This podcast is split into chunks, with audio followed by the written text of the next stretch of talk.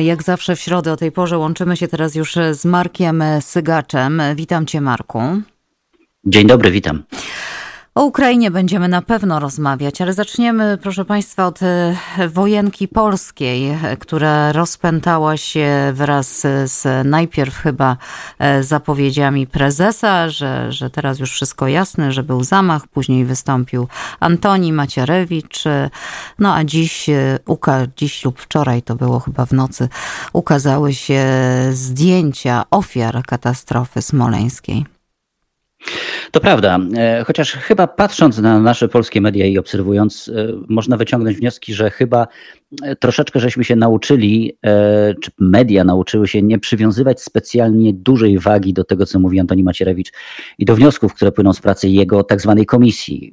No, oczywiście w dzień, kiedy te wyniki zostały ogłoszone, to oczywiście był to temat dnia, no ale później, kiedy okazało się, jakie wnioski płyną z tego, z prac tego zespołu, to znaczy, że właściwie żadne konkretne poza tymi informacjami, że były dwa wybuchy, były dwa ładunki, natomiast e, bez żadnych konkretów, to znaczy kto, gdzie, kiedy, e, w jakich okolicznościach, po co, tego oczywiście nie dowiedzieliśmy się, no ale umówmy się, są działania prokuratury i są działania mm, Komisji do Spraw Badania Wypadków Lotniczych, które e, już zakończyły się, pamiętamy, po katastrofie e, konkretnymi wnioskami, no i są działania polityczne i tak naprawdę od samego początku działania Komisji Antoniego Macierewicza służyły celom politycznym. On tego zresztą w pewnym momencie też nie ukrywał.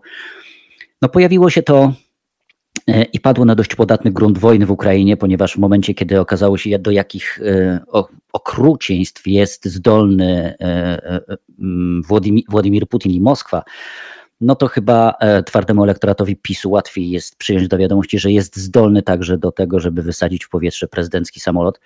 Mm, chociaż chyba twardemu elektoratowi nie trzeba tego tłumaczyć, nie trzeba go do tego przekonywać, więc tak naprawdę nie wiadomo, czemu to miało służyć i kogo miało zmobilizować e, na rok z kawałkiem przed wyborami. No i później jeszcze ten skandal ze zdjęciami, mm, e, ze zdjęciami ofiar, które się mm, zostały dołączone do tego raportu, pojawiły się w internecie, co w zasadzie no, nie mieści się absolutnie w głowie, jak można coś takiego w ogóle opublikować, nie przeglądając tego wcześniej.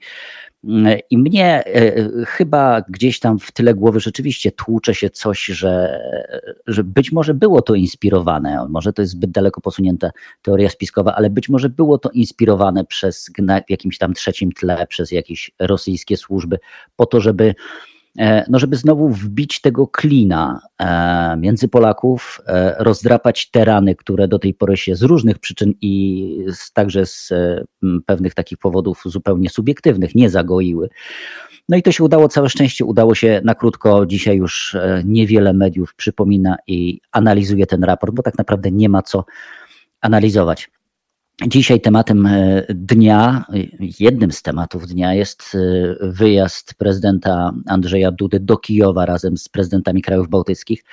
To jest oczywiście kolejny ważny, symboliczny, przede wszystkim symboliczny gest, bo to chodzi o to, żeby pokazać, e, że ukraińska stolica, że Kijów jest stolicą w pełnym tego słowa znaczeniu, że jest miastem przejmującym głowy państw, że ciągle jest ważnym, działającym centrum administracyjnym na mapie tego kraju walczącego w tym momencie z Rosją. No i to e, i, to pewnie ta, ta symboliczna, e, to symboliczne znaczenie, ta symboliczna warstwa tej wizyty jest, jest chyba najbardziej e, oczywista.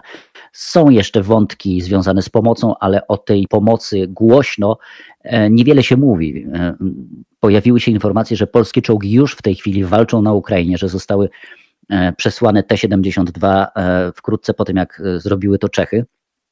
Ale rząd polski nie podaje oficjalnych informacji, komunikatów na ten temat. Nie robi tego tak jak to robi Słowacja, czy chociaż Czechy też są wstrzemięźliwe, ale Słowacja, czy na przykład Niemcy, które no, oficjalnie wprawdzie mówią, że niewiele tej broni dostarczą albo nie dostarczą wcale, ale podają takie komunikaty. W Polsce chyba po tym falstarcie z migami rzeczywiście ktoś wyciągnął odpowiednie wnioski i e, nie mówi głośno o tym, e, co tak naprawdę jest ważne. Mam taką nadzieję, mam nadzieję, że ta broń, rzeczywiście ciężka broń, której Ukraina potrzebuje, płynie w tej chwili e, na wschód, gdzie ma się rozegrać ta wielka bitwa o Donbas, no a na tej wojennej mapie Ukrainy, no w tym momencie najbardziej krwawiącym punktem jest niestety Mariupol. Mariupol, którego obrona chyba, chociaż ciężko mi to przychodzi przez gardło, chyli się ku upadkowi.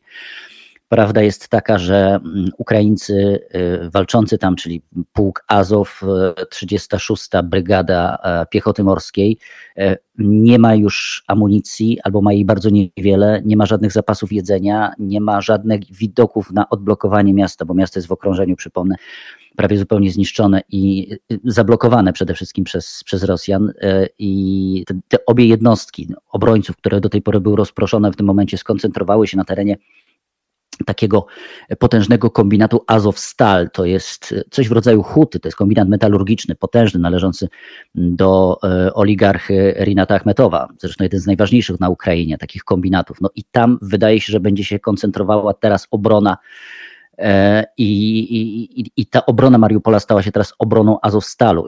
Mówili o tym zresztą też rosyjscy dowódcy, że, mm, że zdobycie czy tam walki będą dość trudne, ponieważ ten kombinat to przede wszystkim jest e, potężne takie przemysłowe e, miasto właściwie, które ma kilka, kilka podziemnych kondygnacji, podziemne korytarze, więc tam bronić się można naprawdę bardzo długo. Mm, e, mówiono o tym, mówił to zastępca ministra obrony mm, tak zwanej Donieckiej Republiki e, Ludowej, że myśli się o tym, żeby wpuścić tam wojska chemiczne po to, żeby wykurzyć, dosłownie tak powiedział, obrońców z ich nor jak krety. Zresztą wkrótce potem, kiedy to powiedział, doszło do incydentu, o którym mówili obrońcy Mariupola, podając e, informację, że być może Rosjanie użyli tam broni chemicznej, być może na Azovstal czy okolice Azovstalu spadły pociski z nieznaną substancją. Kilka osób zostało poszkodowanych niegroźnie.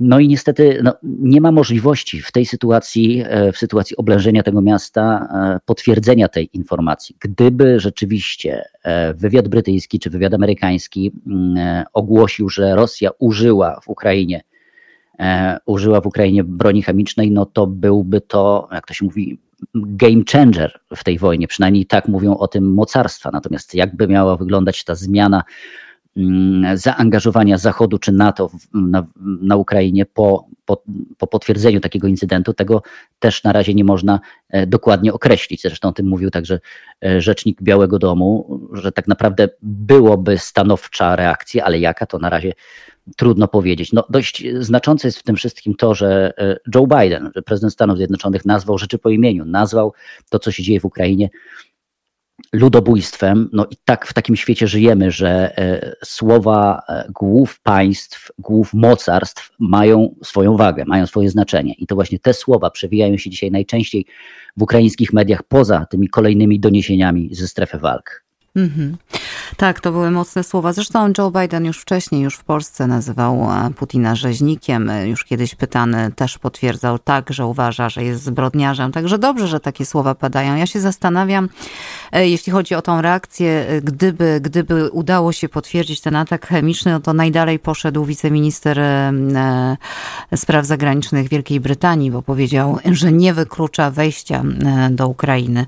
Także to była taka jedyna konkretna z tego tego, co śledziłam wczoraj wypowiedź. E, natomiast chciałam Ciebie zapytać, czy, czy ten Mariupol rzeczywiście jest tak oblężony, że tam nie da się dostarczyć e, żadnej pomocy w sensie militarnej pomocy? Mariupol jest specyficznie położony, bo to jest miasto nad Morzem Azowskim, które w tym momencie jest całkowicie kontrolowane przez Rosję. Więc za plecami e, Mariupol ma morze.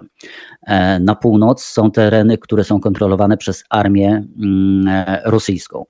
Na wschód ma granicę tak zwanej e, separatystycznej Donieckiej Republiki Ludowej, gdzie są oddziały separatystów, gdzie, są, gdzie jest armia ukraińska. Na zachód no to jest częścią już tego tak naprawdę korytarza, który sobie wydłubał Władimir, Władimir Putin w stronę Krymu. Więc tak naprawdę Mariupol jest takim taką, nawet nie cały Mariupol, bo to już tylko niektóre dzielnice są jeszcze na tej mapie oblężenia takimi czystymi punktami.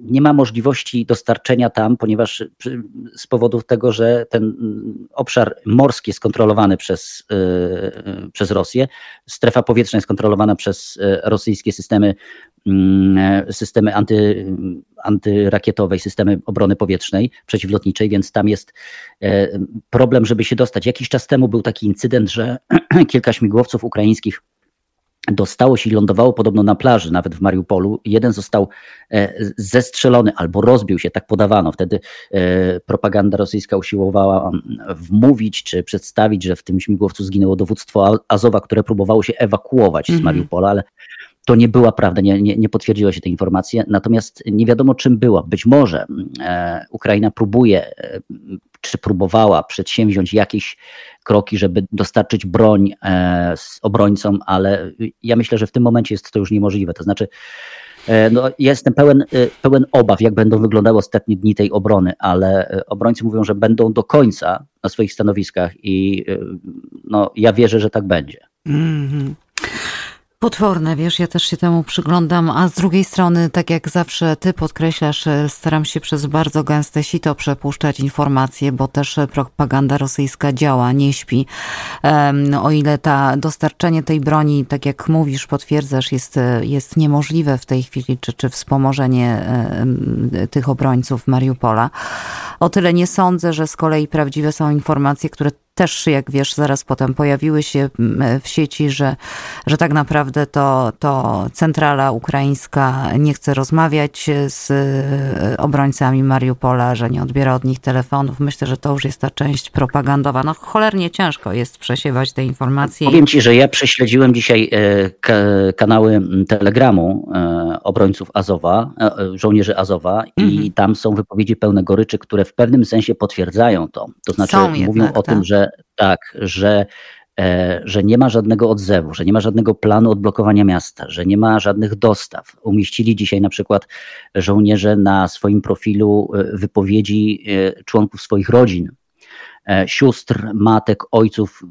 poruszające, naprawdę wstrząsające wypowiedzi mówiące o tym, że, żeby ratować ich dzieci, bo nie mają jedzenia, nie mają amunicji, nie mają broni, a niektórzy już zaczynają żegnać się z najbliższymi.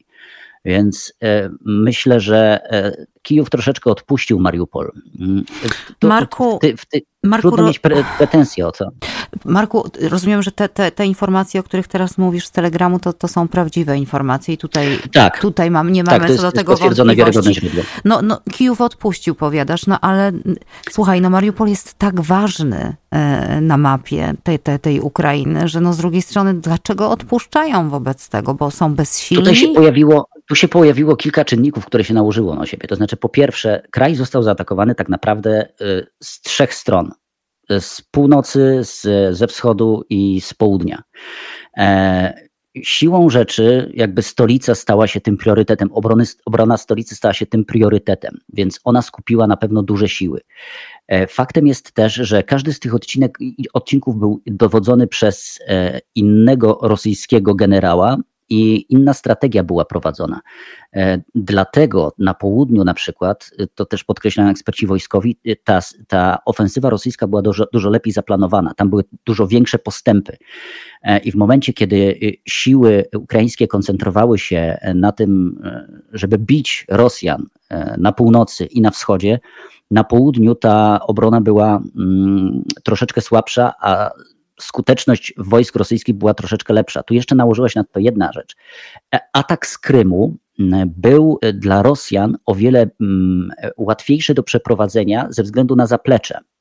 Na północy tego nie było. E, na wschodzie też nie, było, nie była w stanie Rosja zbudować takich e, kanałów czy też zaplecza bojowego dla wchodzącej armii. Natomiast na Krymie to było.